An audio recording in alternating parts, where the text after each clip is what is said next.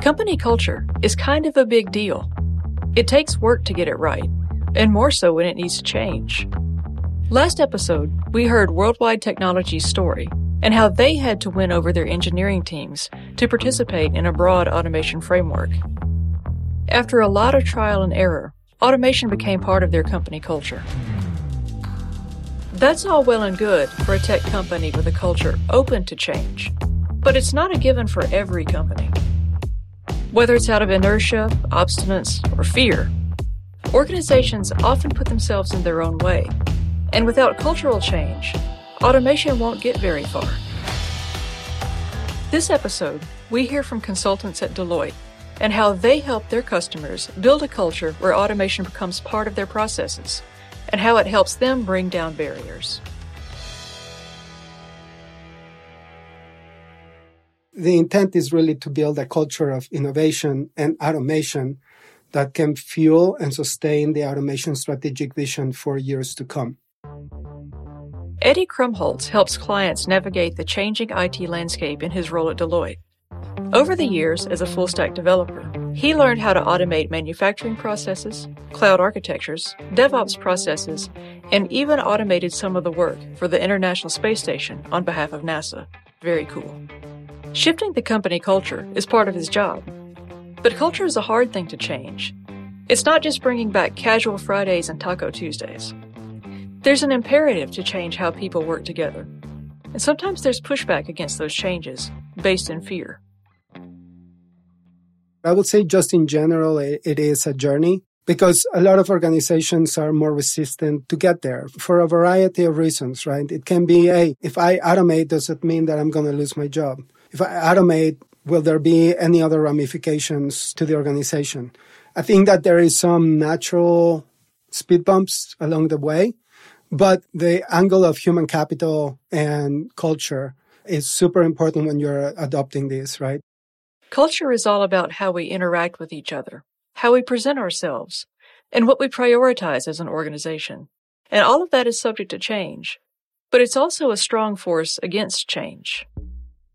David Linthicum has seen that strong force at work. He's the Chief Cloud Strategy Officer at Deloitte.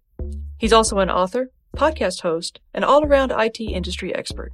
If you look at most IT systems, they still have very manual processes. There's some automation, but not a lot of automation. It's typically siloed and fragmented. There's no overreaching orchestration of these automation systems, and they're leaving a lot of uh, money and value on the table.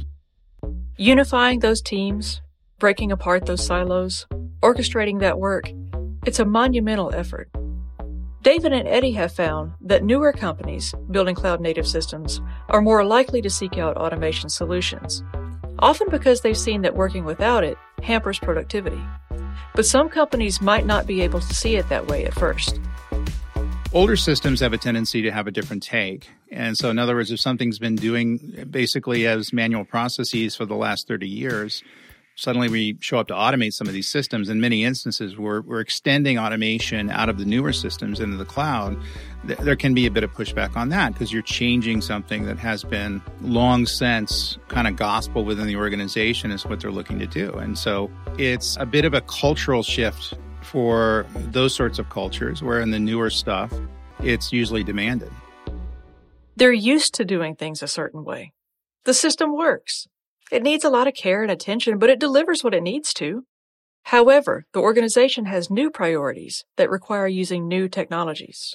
People may push back on that. You're going to have to spend some time explaining to them and providing them with the understanding as to why this is occurring. And that's being an agent of change, which I always joke, you know, I shouldn't have got a computer science degree. I should have got a psychology degree because I, you end up going to that in terms of dealing with the human beings and how they really kind of accept it. But it's always different depending on the team and the culture that you're dealing with, the company that you're dealing with. That changes when that system is being extended into the cloud and new workflows need to be set up to combine the monolith with a distributed system and that's going to shake things up.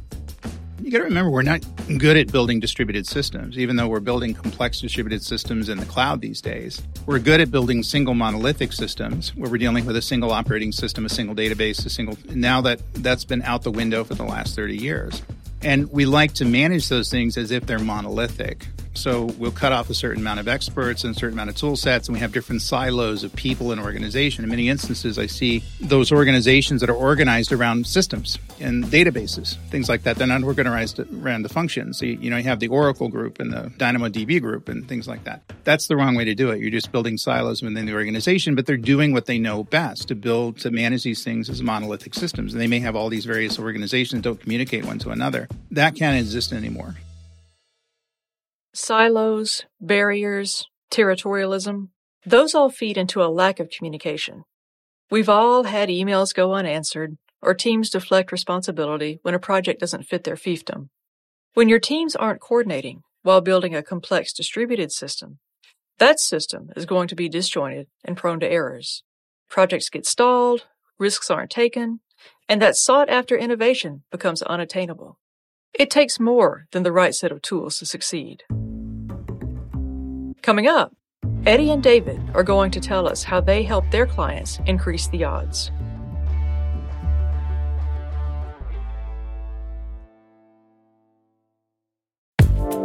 Hi, I'm Jeff Ligon. I'm the Director of Engineering for Edge and Automotive at Red Hat.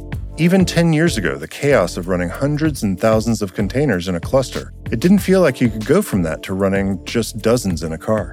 But these days, it's coming. In fact, containers are a big part of the future vision of software defined vehicles. And look, if we can get the container revolution to work in cars, then everything a cloud native developer can do today can apply to cars. This huge ecosystem of engineers can start to write applications for automotive. We can completely change the industry. This is why Red Hat's open source approach to edge computing is so important. The way we collaborate, the way we build together, it's already making some pretty incredible things possible.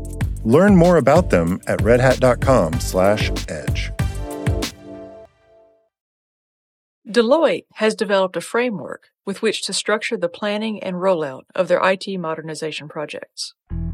At the firm, we have a, a framework we, we call PACE, which stands for Process Architecture, Culture, and Engineering. And when you enable automation, you should really take a look at all these four angles, right? Process encompasses workflows, the ways people work, and how they interact with the organization and with their devices. The architecture component is about considering the elements of the IT system and how they fit together. And the engineering is about looking at the specific tools to use within that system. David and Eddie both mentioned a lot of people focus on the engineering aspect to the detriment of the rest of the framework. So, taking consideration that as a backdrop, as well as the uh, cultural parts of the which ultimately is what is the biggest blocker for most organizations to adopt automation frameworks at large just simply because organizations are used to doing certain things in certain ways.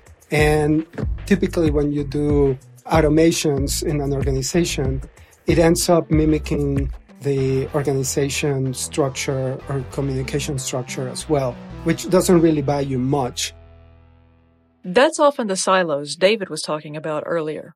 This phenomenon is referred to as Conway's Law, and it takes concerted efforts to overcome. We're about to hear some of the elements that companies include in their automation frameworks. Don't worry about remembering the exact details, but do pay attention to the breadth of processes that need to be coordinated in concert.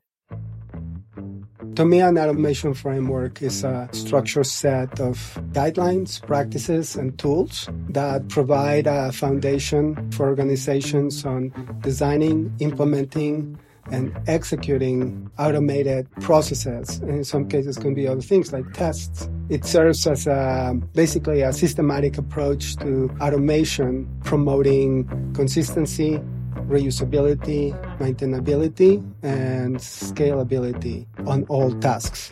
A lot of people use software testing as their first automation projects. That entails creating and executing test cases. So there are several components when we talk about automation framework that people should include. So we talk a little bit about test design techniques. Those are important. Things like uh, behavior-driven testing, test data management. So there's also management of that test data. How is it collected? Where is it stored? How is it processed? What goes into the report? Other elements that are also important are like reusable components. So automation frameworks are typically encourage the creation of reusable components or libraries so that you can avoid duplications and then promote more efficient automation. Another element is uh, configuration management because you can have different environments or different settings, so you need to allow for the same type of automation to be executed in various scenarios. And the list goes on logging and debugging, error handling and recovering, parallel execution, cross browser and cross platform testing, and then popular automation frameworks, particularly in testing. No single team is likely to have the answers to all of those requirements. And as we heard earlier, many times those teams don't communicate with each other. That needs to change to have any hope of success. That's why culture change is an essential component of the process. It needs to reach all levels of the organization, from the top to its base. Their motivations might not be the same, but they have to find some overlap.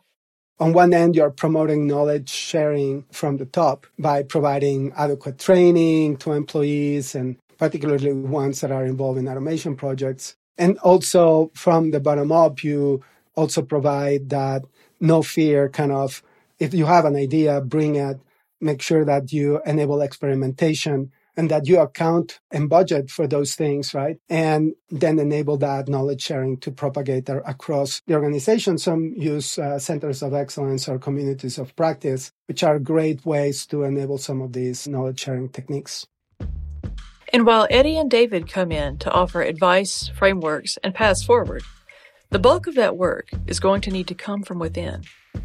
The reality is that people who are in the mix of it, people who are actually doing the work, are the ones that are going to need to figure out how to fully automate it. So we're taking some of their resources and some of their time and having meetings and doing tests in place and meeting with vendors and doing some proof of concept prototypes where that's typically not going to be part of their jobs. And it's going to be an ad hoc thing. So we're going to reduce your responsibilities for a certain amount of time, say six months. And we understand that productivity is going to slow down in half because we're taking some of your time away from doing this.